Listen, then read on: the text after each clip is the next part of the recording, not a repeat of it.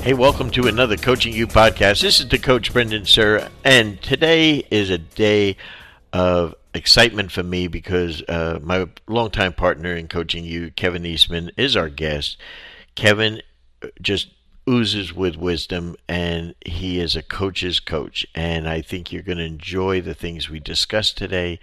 Uh, some of the great players that he's worked with, the great Doc Rivers, you know, and things that Kevin is doing, what he learns when he goes and speaks to groups, and how he shares his wisdom and knowledge with them. So I think you're really going to enjoy Kevin.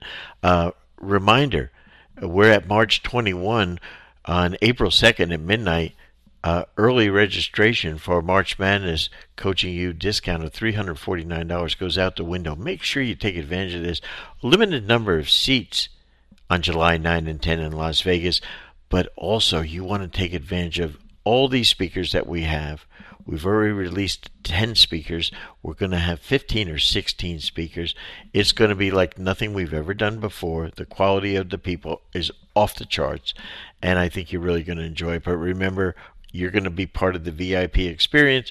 You're going to enjoy courtside seating. You're going to have a, a Coaching U pad folio, a Coaching U Dry Fit t shirt, all your meals with us, networking with all the speakers it's going to be a fantastic opportunity. You're going to make sure you want to be part of it. So let's listen to a couple of our great, great sponsors, and then we'll be back with Kevin Eastman. Hey, let's take a second to tell you about one of our partners, Dr. Dish. Dr. Dish basketball shooting machines are the most high tech and durable basketball shooting machines on the market today. Each shooting machine was designed specifically for high repetition training to allow players to improve through technology.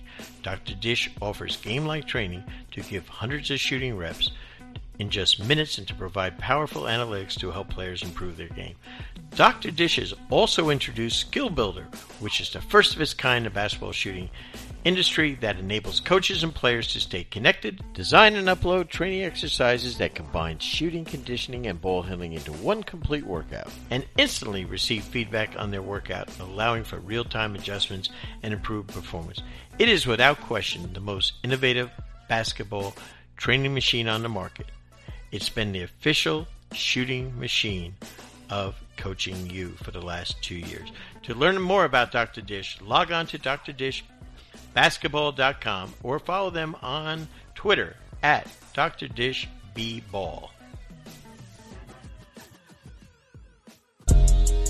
Fast Model Sports is the world's most versatile basketball coaching software to help power your preparation.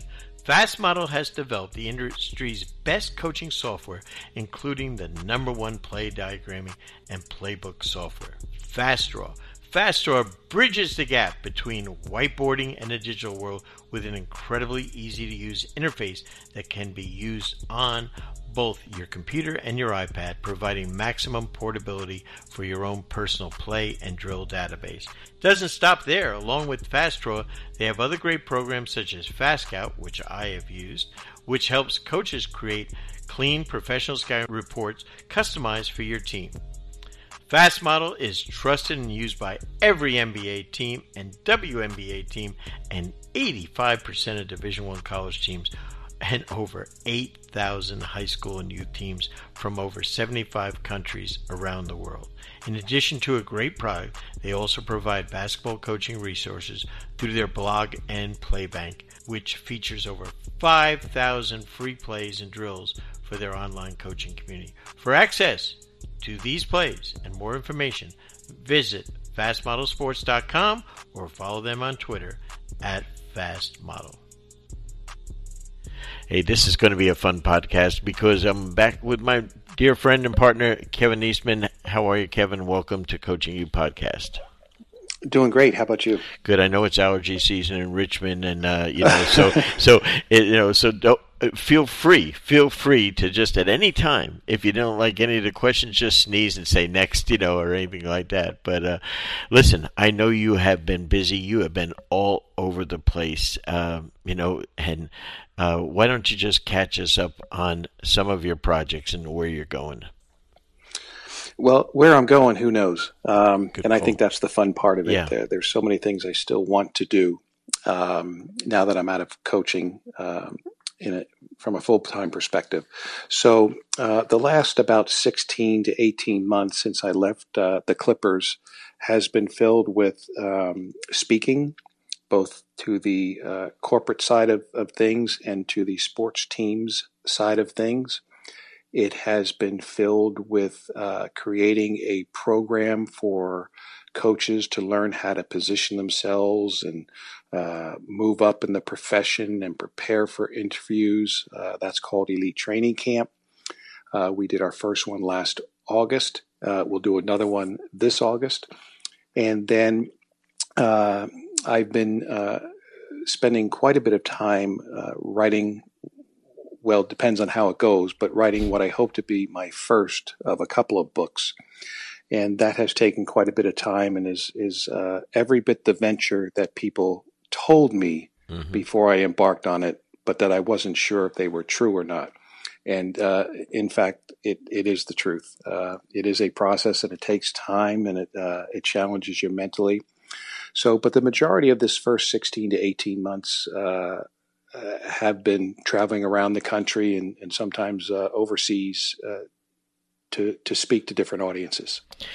So so ten years ago when we started uh, coaching you, and you know we collectively said, hey, let's try to do something to help coaches and help develop coaches and exchange ideas with coaches, and you know whoever thought we would get to this point, and uh, you know. I remember when we did it in Las Vegas our first year, and it went really great. And you and I did the entire thing ourselves, and you know, we were excited. Everyone loved it, and, I, and, then we both said, "Now what do we do?" Because we we gave them everything we had, you know, and and that that kind of was. Uh, that was just the start of a, an amazing journey of a lot of people that wanted to participate in the process with us and really wanted to help influence and teach coaches and develop coaches. Reflect on some of those things that we've done over the years on, on the coaching you side. Well, I think the biggest thing is that you give the the hungry coaches who want to improve their knowledge of the game. Uh, you give them a, a, setting where they can hear from some of the best of the best, and uh, as you know more than than anyone, and, and, those who have attended, the early years were geared uh, to give them something that uh, they really don't get an opportunity to hear too often, and that was from professional coaches. Mm-hmm.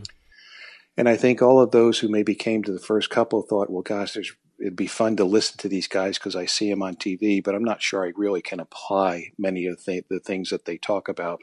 And I think what they found is basketball is basketball. The fundamentals are the fundamentals, no matter what level uh, you're playing at. Some of the things that a, a, Doc Rivers or a Stan Van Gundy or an Erik Spoelstra uh, talked about those things also take place even in junior high school.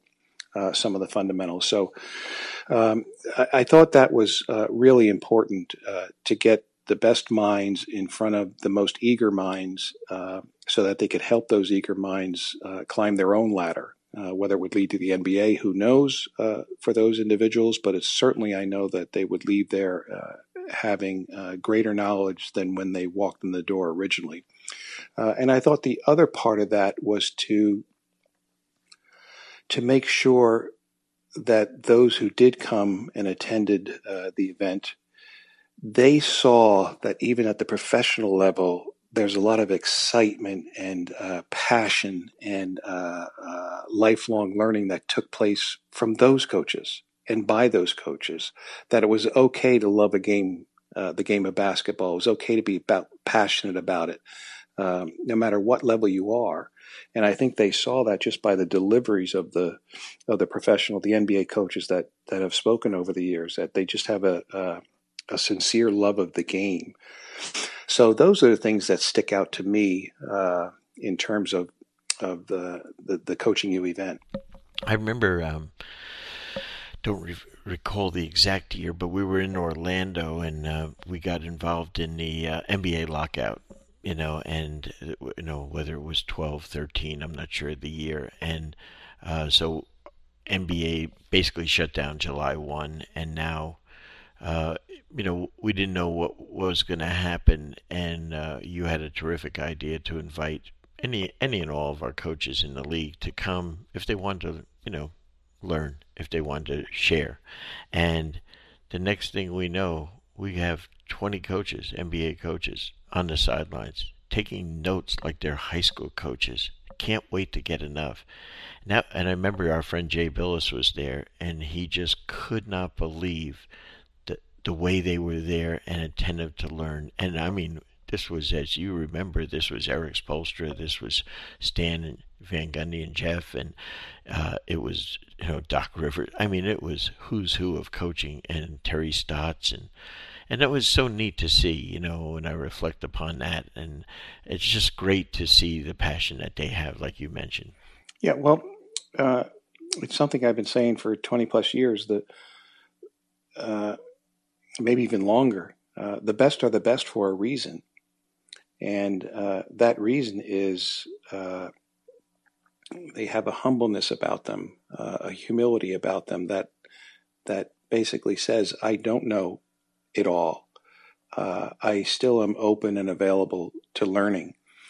And uh, you know that probably was a another lesson that particular year that uh, it doesn't matter what level you coach at, you still can improve. You still can learn from other people you still can learn from people who aren't even who haven't even achieved at the, the level you've achieved at so they're just people who keep their eyes and ears open for uh, new ways to do things better ways to do things new ways to improve themselves better ways to improve themselves.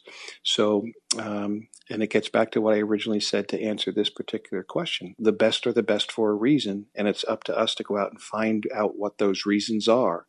And one of them was found uh, that particular 48 hours that the best of the best still keep learning. Kevin, Kevin, when you go out in the summer, late summer, uh, early fall, you go around to a lot of colleges and you and you speak to basketball and you speak to anyone in an athletic program, but mainly to coaches and players. What are the messages that you're sharing with those? You know, people say, "Oh, what could a pro coach ever tell them?" But it's not about that tell tell our audience what you're what you're sharing. Well, the biggest thing is is kind of takes us back to the last question. Uh, those who are playing and coaching in the NBA uh, right now, they're the best of the best out there. So, what I try and do, I, I think there's a couple of things you can do when you can when you go out and you speak. Uh, you can speak with a message that is delivered through theory you have this theory that that uh, maybe you've studied this theory over the last ten years, and uh, you you present that. The second way is they have speakers out there who have beliefs. Like I believe this will work. I'm not sure. I've never really tried it myself, but I believe it will work. I put a lot of thought to this, and uh, and I'm in. I'm not neither one of those categories. Mm-hmm. Uh, what I do is I go in and I speak from reality uh, actually living the things that I speak about to the players and coaches, uh, having gone through it, uh, the grind of the, the, the everyday journey to try and win a championship. And uh, basically, the, the theme is uh, look, I had an opportunity and a tremendous experience. I was very fortunate to uh, coach on a staff that, that won an NBA world title and also was very fortunate to coach on a staff that lost an NBA world title because there's equally powerful lessons in in in both scenarios. So what I try and do is simply go in and and uh, give them real life stories, uh, things that actually happened, uh, and then make sure they they understand the lesson behind the story, and uh, and how they can apply it to either their game, their life, their career, uh, or in a coach's case, their job. I think this is really key young people. Our friend Dr. Tim Elmore, uh, you know, millennials, Generation X, Y, and Z, and I, Y generation. You know, he talks about young people, the 18 to 23 year olds, which you know we we work with a lot.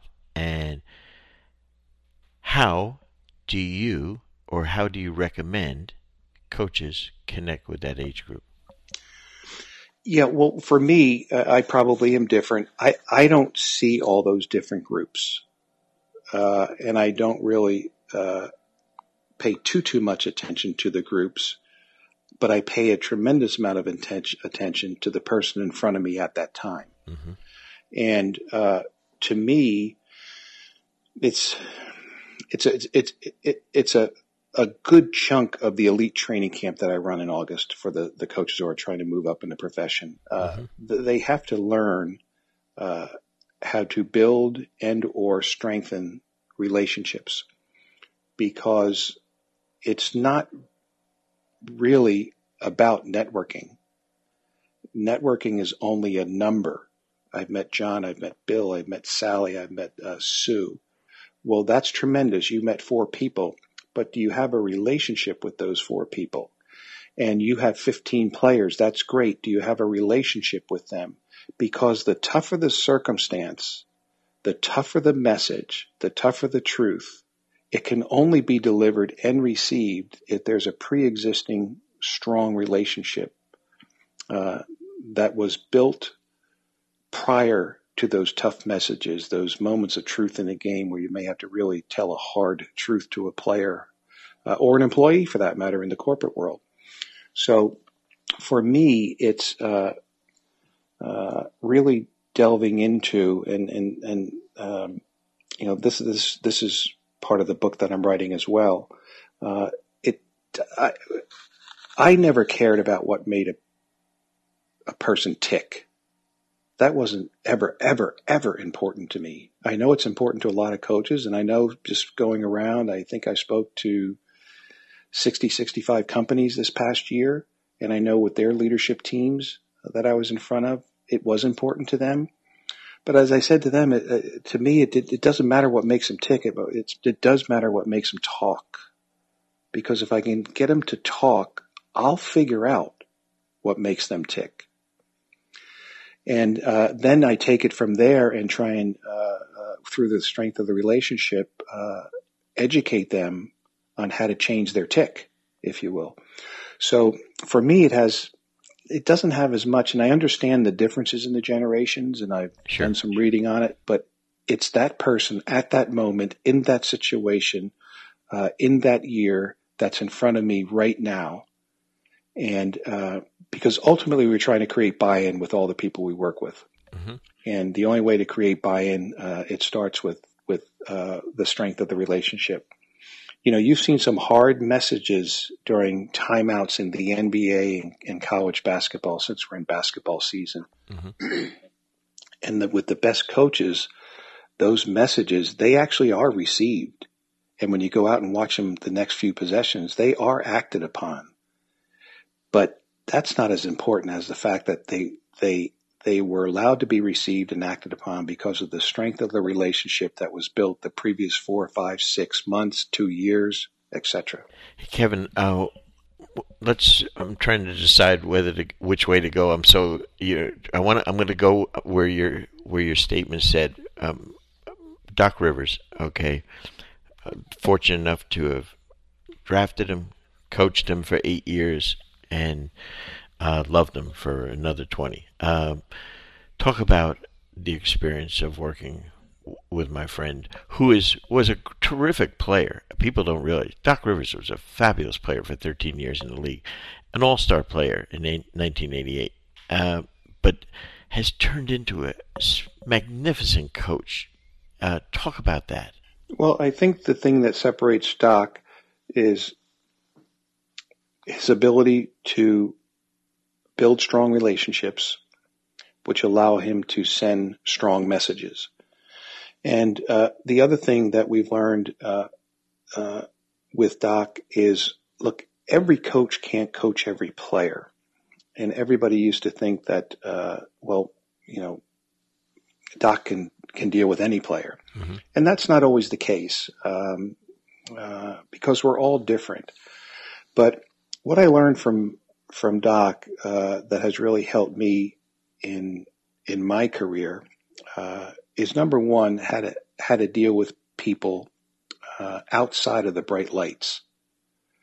Because in order to send those tough messages when the lights are on and the TV cameras are on and you're playing in a, a game seven that's televised all over the world, in order to send those hard messages, there there has to be a lot that took place prior to getting to that day, that moment, that game. So that's number one. And it's, it's simply done through, uh, genuine, sincere, truthful, uh, conversations, dialogues, uh, discussions, uh, with people. Uh, he has a, a great way of getting you to feel like you're really important to him at that time in that moment. And I think that's a trait that, that all successful leaders have. Uh, I guess you can call it charisma. I don't know if that's the case, but he has this genuineness uh, where he, he brings you in and you become uh, a part of him. The other thing that, that uh, I learned from Doc is uh, he's a willing sharer. He shares his wisdom, he shares his knowledge. Um, and you know his basic philosophy i guess i've never heard him say it this way but this is my observation from being with him so long is that he doesn't really care if you know what we're doing because you won't know how well we're going to do it and you won't know when we're going to do it. So we still have those cards in our pocket and uh, if you will. So um, and and then the other thing that I that I noticed from Doc is he has an intense concentration level uh, relative to reading people.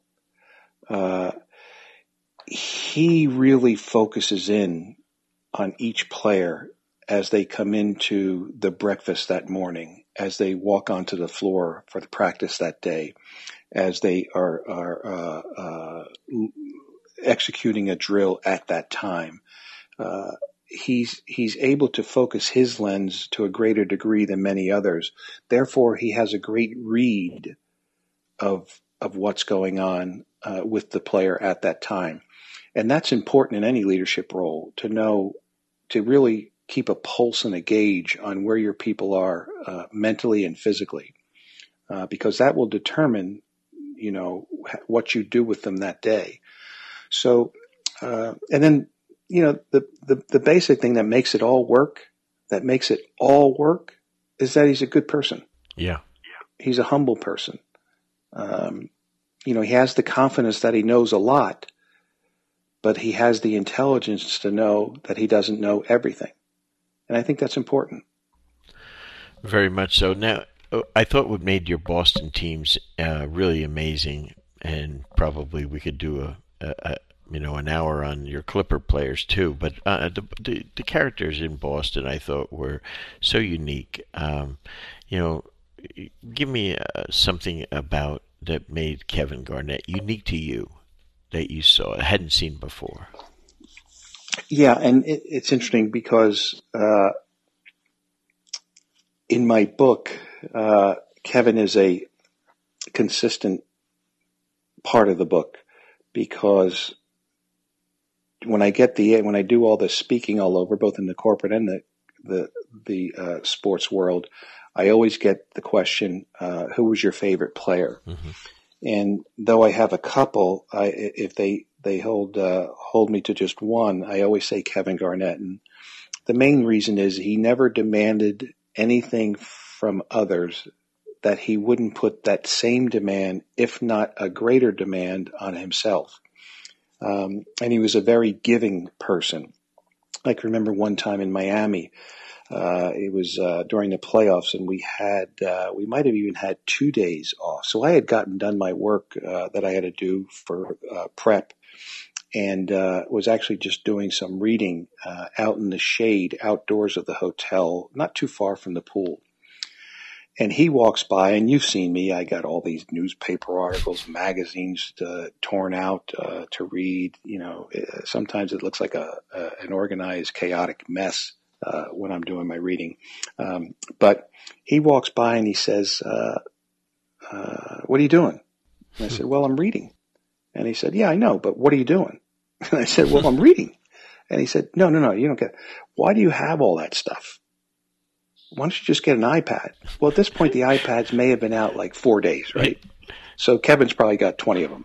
Uh, he, he, just he just knows how to get things done. So I said, well, you know, I, uh, I've tried to get one, but uh, at a lot of the stores, you're on a waiting list. So I'm sticking to, to what I've always known to just read the articles. And uh, he looks at me, said, uh, "You you you got to get an iPad," and then he walks off. so I'm thinking to myself, "All right, I get you." So uh, we play the next day, fly back that night. I get into the office the next day. What's on my desk? An iPad. How about? Kevin, this is part of leadership. You help those who maybe can't get to where they want to go right now. You help them get there. Well, I was on waiting list because I was a Kevin too. Yeah, you but I was long, Kevin Eastman, not Kevin Garnett. right? So uh, he probably got one right off of the, the, the presses, if you will. But uh, so uh, so I asked him that next. You know, I, I said, Kev, did you, did you get me uh, that iPad? And he he just kind of looked at me with a smirk. And I said, You got it to me, didn't you? I said, How'd you get that? And he said, You just got to know the right people. And I do. and then he walked away again. That's awesome. That's awesome. So, but that's who he is. You know, that has nothing to do with basketball, right. but it has everything to do with basketball. Yep. Because he's going to try and help you get to where you want to go, um, even if it costs him. So, yeah. Yeah. You know, I had Rondo um, in our NBPA uh, coaching program last summer, and uh, amazingly gifted guy. Um, you know, and I know people on the outside and in the NBA say, "Oh man, this is a tough guy to coach" and everything like that. But sometimes some of the more difficult people to coach are the ones that are most talented and are the smartest. Uh, it's like a gifted student in advanced placement class. You know, a pain in the ass for the teacher to teach because they know more than you sometimes. and so uh, we were amazed at how good this guy is, and he's a natural.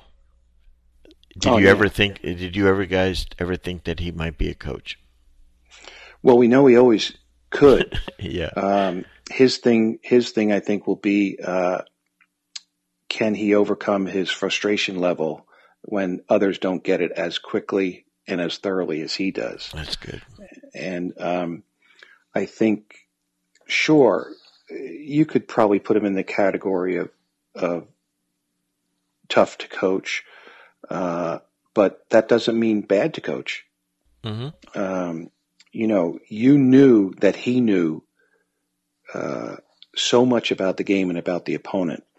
and then it was just a matter of uh, going out and making sure that he did his part to um, to make sure that that he had an impact on winning uh, that night.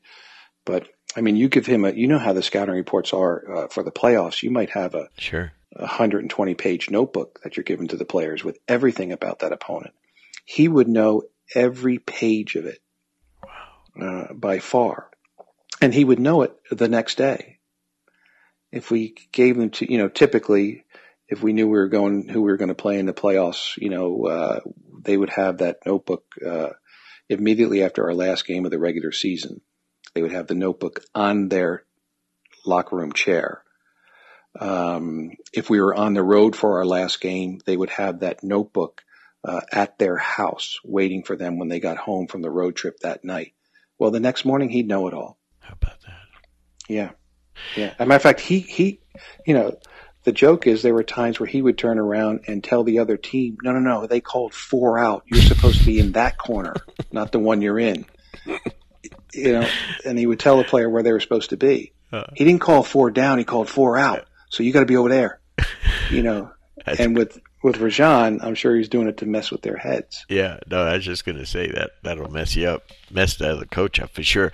What about Paul Pierce? You know, going to be a Hall of Famer. You know, um, you know this guy you had both in Boston and L.A. and you know, Paul is a very unique guy and a player. I think. What made him? You know, because he's not the best jumper, he's not the fastest guy. You know, he's not the purest shooter. But what made him so good? Well, he understood that uh, efficiency of his footwork could make up for the lack of speed in his feet. Mm-hmm. So um, he would constantly play one on one with guys because one on one really becomes a footwork thing, and he would always play off of the jab step. Um, when he practiced, he always practiced shots that he would take in the game and also practice them how he would arrive there. So, uh, with his step backs, you know, most of those occurred uh, around the elbows. Yeah. Uh, so he wouldn't do step backs from the corner. There's no need to do that. Uh, so he would practice the angles and the exact angle of the step back. That would actually occur most of the times with the moves he knew that he was most comfortable with. So he understood uh, the power of footwork uh, and the importance of footwork and how it can make up for maybe uh, a lack of, of, of speed or quickness. And then the other thing was he knew how to get people off balance and, and create some separation. Uh, he had an incredible shot fake, and uh, it was one of the slower shot fakes in in the game. But he, he always got people kind of off mm-hmm. balance, and because they were off balance, that allowed him to create some separation because it gave him a second or two to to make his move. And then the last thing I would say about Paul is, um, he was, uh, you know, as as Hubie Brown said, the most important thing a player can have is availability. He was always available to play. Mm. More times than not, when he didn't play that night, it was because Doc thought he should take a game off. He practiced every single day. He ran the treadmill almost every single day, even on game days. It was almost to the point where Doc told him, Hey, look, Paul, you're getting on in years. You may need to cut the, the game day treadmill work out. How about that? Um, but you know how players are. They stick with what got them there. Habits, yeah. Yeah. So, um, you know, that, that kind of was just Paul. Yeah. And that's, that's fascinating. I love that stuff. One of your favorite guys that you always talk to me about is Ray Allen and his habits and how you used to go over and you know work with him. Uh, an amazing guy, huh? As far as his, you know, that's the best in the business at what he did, and yet he kept working at it, right? Yeah, well, the best are the best for a reason. Yeah. And the particular um, situation that you're talking about is uh, game day. Yeah. And um, myself and uh, Mike Longabardi, who's now with yep. uh, Tyronn Lue as the defensive coordinator of the Cavaliers. I wouldn't take that title right now, but you know, yeah, yeah, yeah. But he's got it, and he's there, and many, many other people aren't. Uh, yeah. So, and and for Cleveland, it's really how do they defend in the playoffs? Yes, it uh, is. It, it, always seems to be the case right it's, now. What I meant is, it's not Mike's fault. That's what I yeah, meant. Yeah, but he uh, he and I would always meet Ray, depending on how long it took to get to the from the hotel to the arena. But we would get there in time for him to be out on the floor three hours before tip off. Not three hours and one minute and not two hours and 59 minutes before tip off. Three hours. Um, and that was probably after he had already gotten in the night before and ironed his shirt himself, got his suit all prepared to what he's going to wear because he didn't only, he just didn't only play professionally. He, he, he looked professional. So, um, and then Ray would go about his, his routine. And there were games where I, I contend that he sweated more in his 20 to 25 minute pregame shooting routine than some of the starters did on the other team during the game. During the game, yeah, yeah, and it's the same thing as I just said with with Paul. He he did the you know took game shots from game spots and without question at game speed. Early in the year, he might start at the opposite free throw line and run just like it would be a fast break to the to the to the three point line on our end. Then we throw him a pass and he'd shoot it, and he'd work his way back down to the other free throw line and do a three quarter sprint again and shoot it because he knew he was going to get those those shots uh, in a game. So for Ray, uh, I think he understood the power of repetition, and he also understood the incredible power of preparation. So, like that shot that he hit uh, to basically win the the, the series sure. against San Antonio, the corner three. Yeah. You know, uh, he actually practiced backpedaling to the three point line in the drill work that he did. Wow. So he had already been there thousands of times before. That wasn't luck. That was preparation. And that's kind of who Ray is. Quickly, uh, CP3. Um, you know, obviously playing just great right now, but uh, you know, your your thoughts on him? Yeah, well, he he is a guy who uh, puts a, a, lot of work into his game, and uh, you know, you could lose in the playoffs, and he might uh, be back in the facility the next day. Uh, maybe not shooting jumpers, but maybe wanting to talk about the game and, and why we lost. So uh, I think he was a guy who uh, was willing to put in the work uh, to reach whatever goals and dreams that that he had.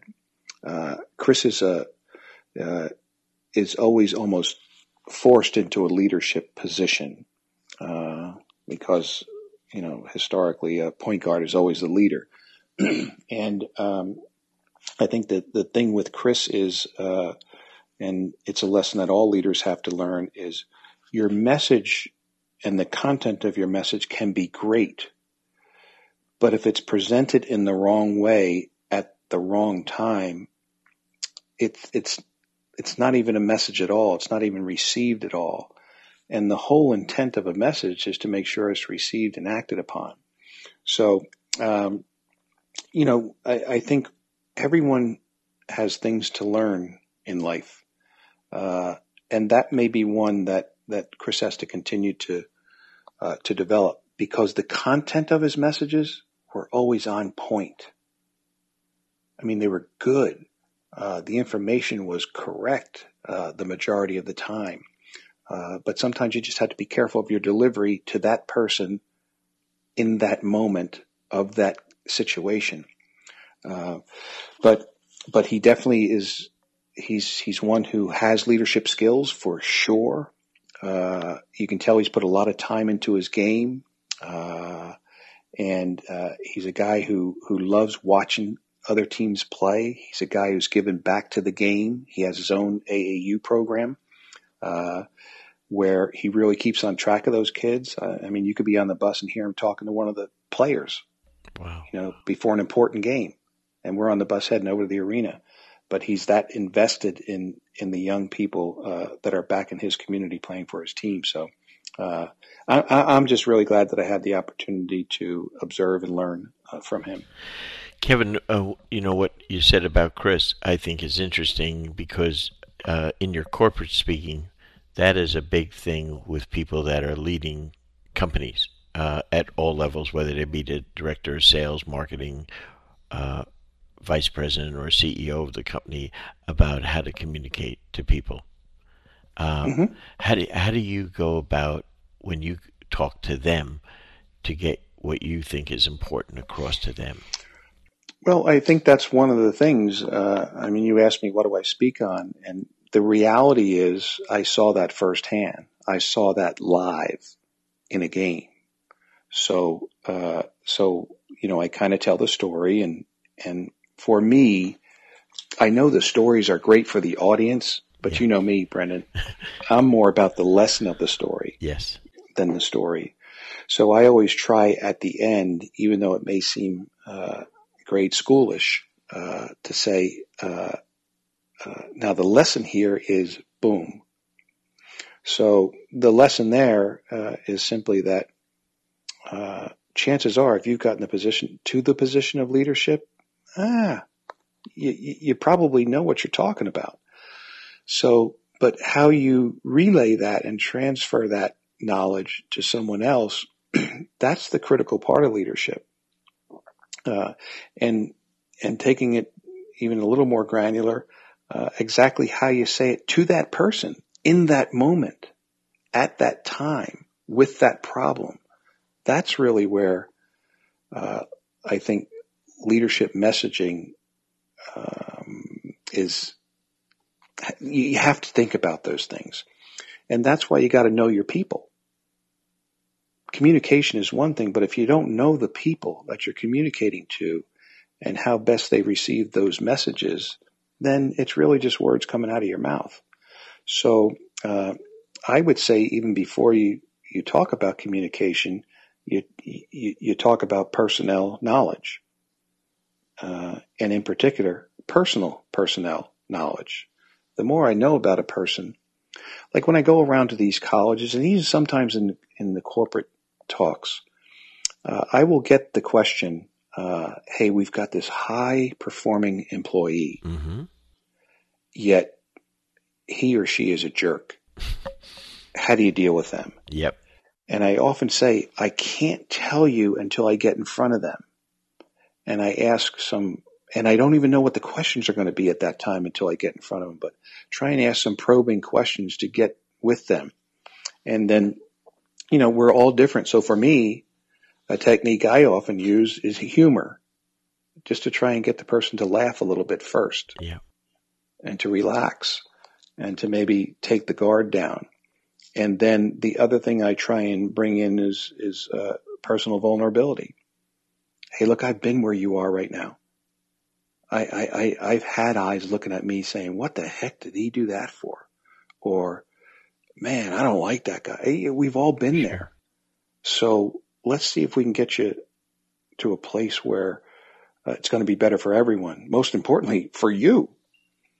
Uh, uh, and then try and get into whatever it is with my messaging. But I, I, I think you have to lay the groundwork first and develop the relationship first. The message is secondary to whether the primary thing is will he receive it. so Coaching. anyway, that's my thing. Yeah, coaching a team, coaching a business, or coaching your kids, pretty much same skill set, right? Yeah, except the kids they never listen, so I've given up on them. Uh, no, the, the kids. I know your I- I- son, and he. I'll trade anytime you want. You want to give me Jake? I'll take that young man anytime. You and Wendy did an amazing job with him. Trust me, you know. But that's your humor. But trust me, folks, that is a superstar, Jake Eastman of the Boston Celtics. But uh, Kevin, when is when when might be down the road? Uh, do you think the book we might see the book roughly? Well, I know you're- uh, you're in the we're process in the right now. editing, design, and uh, those steps right now. And the editing is a, a painstakingly slow uh, because this is where you know uh, you might come back and say, "No, I want to say it this way," because you think of that that day. so what what we're shooting for is uh, because I I believe probably the the single biggest reading months are uh, for all coaches in all sports uh, are probably the summer months. Yeah. Um, so you know, some books take a year, year and a half before they're out. Um, Wow. because because I had written an entire manuscript myself uh, before I got involved with the publisher and the editor and uh, the the managing all that all those people you get involved with. Uh, I think I'm going to. The hope is that I can get it out uh, between August one and seven, that first week of August, Okay. and then uh, maybe people can use it uh, for their summer reading as they go into their school years, their seasons, etc. Well, if you're going to do it for coaches, you should get some pictures in there because all of us don't like to read words. But no, that's just Yeah. me. That's just Yeah. me. Uh, And we'll we'll keep that it not just yet because it's still four or five months out. Sure. But as we get into uh, say four and three months out, we'll probably uh, have some opportunities for people to contact us and say, "Hey, I want to know when it's coming out," sure. and then we'll let them know. Uh, and they can go on my website at kevineastman.net. So if they just look up kevineastman.net, uh, we'll try and keep them abreast. There won't be anything on the book now, uh, but uh, as time uh, goes on, there'll be more about when it's coming out. And and we'll do a podcast on the book to promote it and stuff. And uh, I think I think it's going to be. I I can't wait to read it. It's going to be fantastic, Kevin. I can't wait till July nine and ten when we go to Vegas again. This is our tenth anniversary. It's going to be very unique, very, really uh, something that uh, you know a real culmination of a lot of things uh, with the 15, 16 speakers. It's we're going to blow it out big time, and I'm really excited. Can't wait, of course, uh, to, so that people can hear you and all our other fantastic speakers. The great Monty Williams is we're so excited is coming, uh, who has an amazing message, and uh, Jon Gordon, our dear friend of both of ours, uh, you know, is always going to share his leadership stuff as well as some of the top coaches in the game. So another another fantastic uh, opportunity for folks. So can't wait to see them. But Kevin, thanks a lot for doing this, and I know all of our listeners really enjoy every time they get a chance to hear you. So thank you, my friend. No, my pleasure. Have a good one. Kevin was phenomenal. Thank you, my friend. Uh, special as always. And uh, you talk about uh, pearls of wisdom. You just take your notepad out, re-listen to it, and you'll get some new stuff for yourself. Now, uh, again, enjoy the games this weekend as we're in the Sweet 16 segment of men and women's basketball. Uh, I am going to be at Columbus uh, for our friends at FastModel, uh, and I will also be at San Antonio for a couple days. Make sure you come by our booth at each place, and uh, really looking forward to it. And so I, I think you know uh, they have been FastModel, Dr. Dish have been incredible, incredible supporters of everything that we do and allow us to bring these podcasts to you. So they've been with us for years, and uh, we're, we're just delighted with our partnership with those guys who love the game and do everything they can to help coaches. Okay, till next week, this is the coach, Brendan Suhr.